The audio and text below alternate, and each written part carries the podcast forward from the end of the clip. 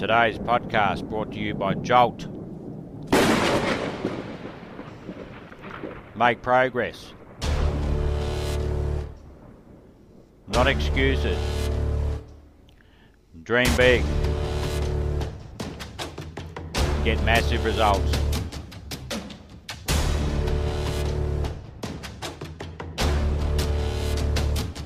You see, by being persistent, you're demonstrating faith. Persistence is simply another word for faith. If you didn't have faith, you'd never persist. If you should fail during your first 30 days, by that I mean suddenly find yourself overwhelmed by negative thoughts, you've got to start over again from that point and go 30 more days. Gradually, your new habit will form until you find yourself one of that wonderful minority to whom virtually nothing is impossible. And don't forget the card. It's vitally important as you begin this new way of living. On one side of the card, write your goal, whatever it may be. On the other side, write the words we've quoted from the Sermon on the Mount. Ask, and it shall be given you.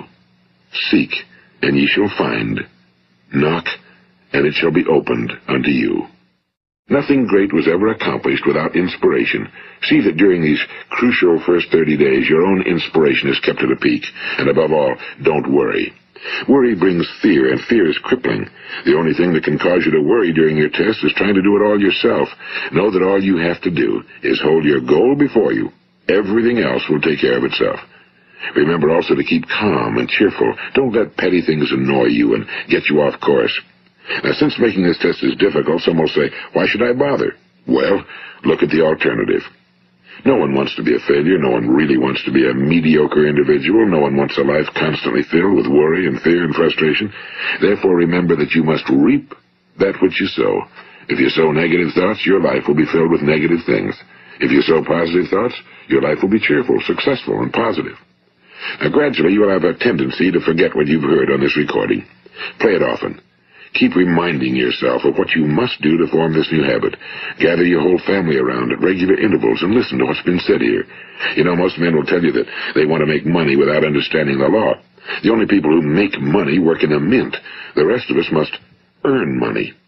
This is what causes those who keep looking for something for nothing or a free ride to fail in life. The only way to earn money is by providing people with services or products which are needed and useful. We exchange our time and our product or service for the other man's money. Therefore, the law is that our financial return will be in direct proportion to our service.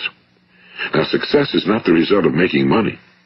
Making money is the result of success, and success is in direct proportion to our service. Most people have this law backwards. They believe that you're successful if you earn a lot of money. The truth is that you can only earn money after you're successful. It's like the story of the man who sat in front of the stove and said to it, Give me heat, and then I'll add the wood. How many men and women do you know, or do you suppose there are today, who take the same attitude toward life? There are millions. We've got to put the fuel in before we can expect heat. Likewise, we've got to be of service first before we can expect money. Don't concern yourself with the money. Be of service, build, work, dream, create. Do this and you'll find there's no limit to the prosperity and abundance that will come to you.